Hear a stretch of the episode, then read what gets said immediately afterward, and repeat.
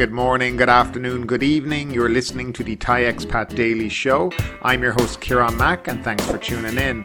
Don't forget to like this video if you're watching us on YouTube, and please do subscribe. We are also available on Apple Podcasts, Spotify, Amazon Music, and a host of other podcast players. Now that that's all done, let's jump into today's show. And we'll start off with the daily COVID numbers. Thailand logged 84 new COVID 19 fatalities and 10,817 new COVID cases during the previous 24 hours, the Public Health Ministry announced on Sunday morning. There were 10,767 cases in the general population and 50 among prison inmates. The CCSA said on Sunday afternoon Bangkok topped the number of new infections with 1,185 cases. Thailand also recorded 10,055 positive ATK test cases. Since February 28, Thailand has administered 59 million COVID vaccine doses, and at present, 32% of the population are now considered fully vaccinated.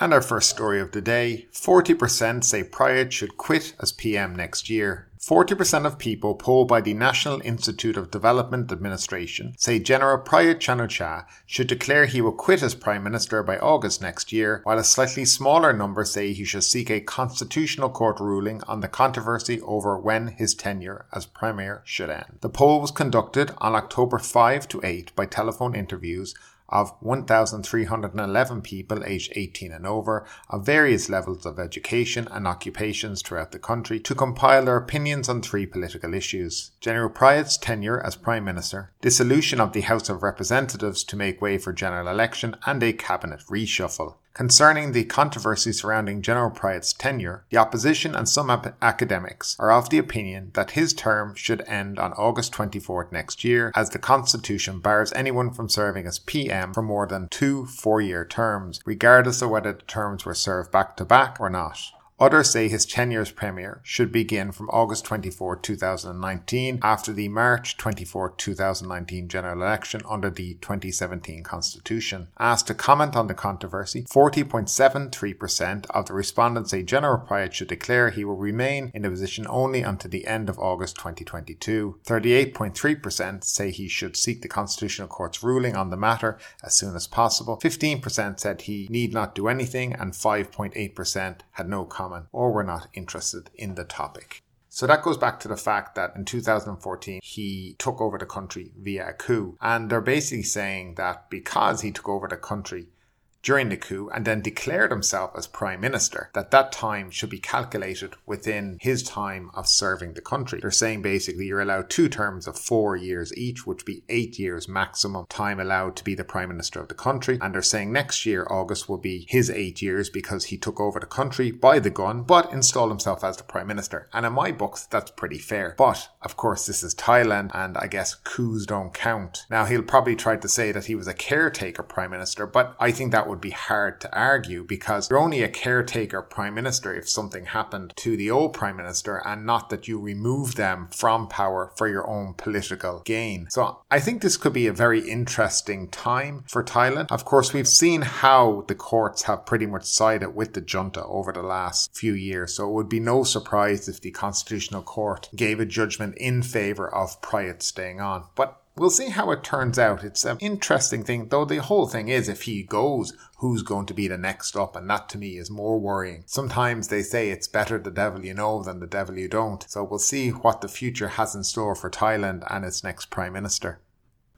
And up next, Singapore adds nine countries to travel lanes. Singapore is preparing to add nine countries to its travel lanes scheme that allows vaccinated visitors to enter the city state without the need for quarantine. The government said the scheme, which was introduced last month for Brunei and Germany, will be expanded to Britain, Canada, Denmark, France, Italy, the Netherlands, South Korea, Spain, and the United States next month. Transport minister S Iswaran said travellers from those countries are required to present verifiable and authenticated digital proof of vaccination as a precondition for entry. Most of the 11 countries on the list are already open to travellers from Singapore. Singapore has already reopened its borders to visitors from mainland China, Hong Kong, Taiwan, and Macau, which are deemed very low risk. While still a far cry from when we were pre COVID, this is a significant step in the reopening of our borders and crucial to reclaiming and rebuilding our status as an international aviation hub with global connectivity.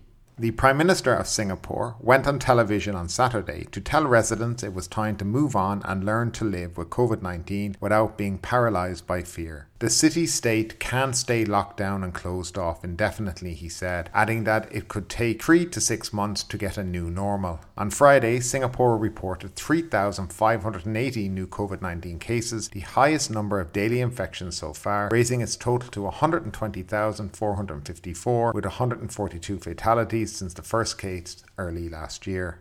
So that is definitely a little bit of good news for those countries that will be on the um, transit lane. Can't see Thailand getting on that lane for quite a while, though. Thailand, although Singapore is a popular destination for Thais and expats to visit, I, I, I personally like Singapore and I like spending a, a few days down there. It's a, a lovely little city and plenty to do when you get there. But yeah, it's progress on the Singaporean front, and that can only be good for travel within this whole region.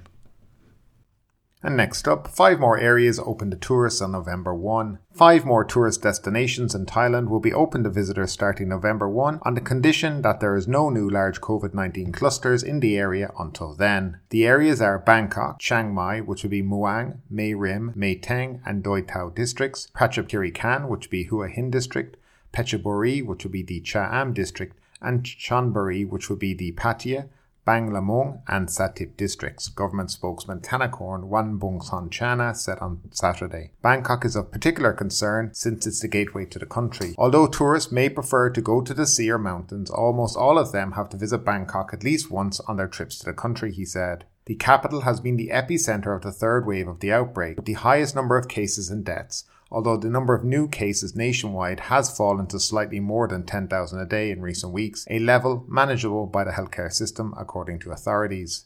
It remains unclear what the Bangkok Metropolitan Administration view of the plan is. Earlier, the Bangkok governor has said the capital would only be opened when he gave the green light, noting that a 70% vaccination rate in all districts was his goal. Mr. Thanakorn said the government's decision followed the success of the Phuket Sandbox scheme, which had injected 2.3 billion baht into the economy over the past three months since its launch in July. Under the Phuket Sandbox, there has been no reports of transmission between foreign visitors and Thais. Thais should therefore be confident and join us in transforming Thai tourism, Mr. Thanakorn said. Now, there's a whole lot of nonsense in that. There's no report of transmission between foreign visitors and Thais. How on earth would they even know? Because from what I see, that there is no timelines ever given out when foreigners contract COVID that were participating in the sandbox scheme. I have yet to see one timeline ever given out. So this is a bit of BS that this guy is throwing out there. The Bangkok governor hasn't said a word about any of this, neither has he given the go ahead. Apparently, it all comes down to his word. I, I, don't know how that is, by the way, because he is the prime minister's man. They seem to all be jostling for power amongst here and want to be the first to announce the grand reopening of Bangkok. It would be great if they just tell people, you know, because we're on the 10th or 11th of the month be nice, you know, that people could know in three weeks Bangkok would be open and what would be the terms and conditions to enter. But I guess they'll probably leave it to the 31st of October before they actually tell anybody. It's the normal, you know, playbook here in Thailand. Leave everything to the day before so people can definitely not plan anything in the future. You know, there's also the other part of all this is the idea that they think people are just sitting at home with their mouse for the computer in their hand waiting for the government to announce so they can book. Listen, time to tell you that anybody going away at Christmas has already booked their flights to other parts of the world and certainly not Thailand because they're not just waiting for this. There's loads of destinations to choose from. So this huge influx of people is not coming and I think they're going to be very disappointed. And it would be good if they were a lot more honest with people, and especially Thai people, because Thai people are pinning their hopes on all of this. From what I can see, they are going to be very, very disappointed because these guys have no plan. It's all being done on a day by day basis. There's no consistency in any of this. And that's what the, the great problem and the great will be the great disappointment for people in the future, I think. I, I think there's a real sense of frustration building in the country especially from hospitality businesses, travel agents, anybody in the hotel industry or the hospitality industry. They are getting very, very frustrated with this right now and frustrated with the government because there is no leadership on the matter. And that is probably the biggest issue. If you go and find a hotelier at the moment and ask them, November 1, Bangkok reopening, They probably tell you they haven't got a clue and they don't even know what the actual plan is. Is it going to be seven days? Will they be allowed just fly in? What is it? Nobody knows. I mean, for all we know, on November 1, they could just fling the doors open to the country and just tell vaccinated people to come. Nobody has a clue anymore. But uh, yeah, hopefully, I think this month is going to be a roller coaster in terms of news. And of course, the Thai Expat Daily Show will be there to bring it all to you as it unfolds.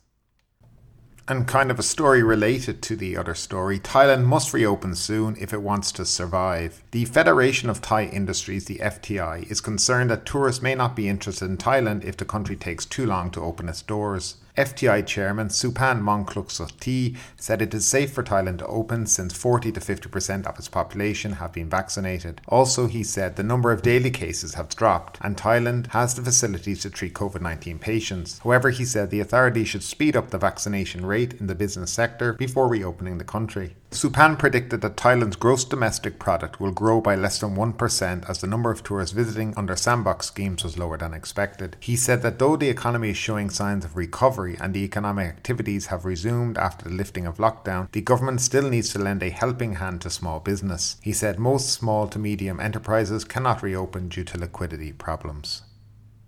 And our next story Temple sacrifices its chapel and the pavilion to shelter animals from floodwater.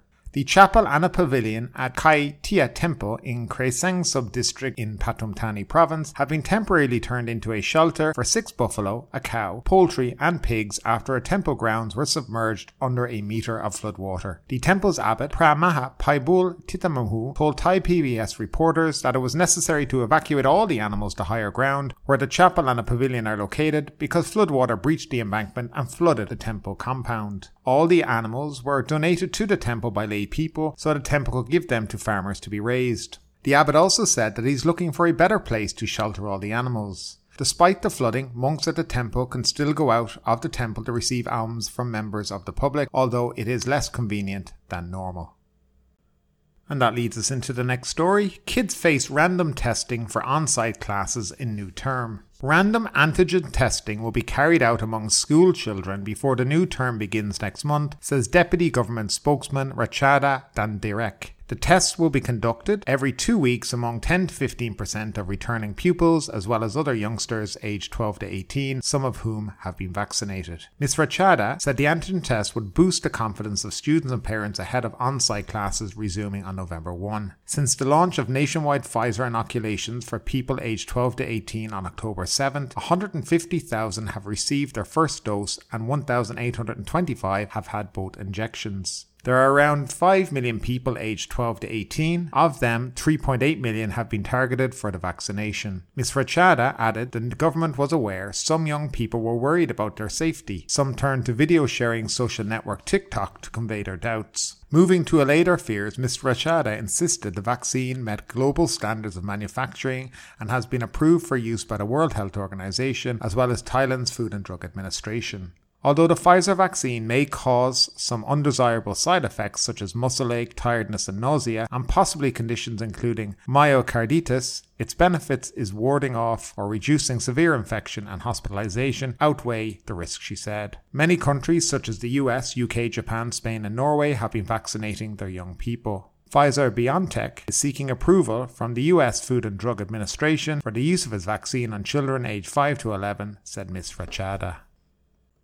And now for the Phuket news. Phuket reported 163 new COVID 19 infections in the past 24 hours. One of them was from the Sandbox program. Over the past seven days, Phuket has recorded a total of 1,177 COVID cases. We had 837 international arrivals through the Sandbox scheme. One tested positive for COVID on arrival.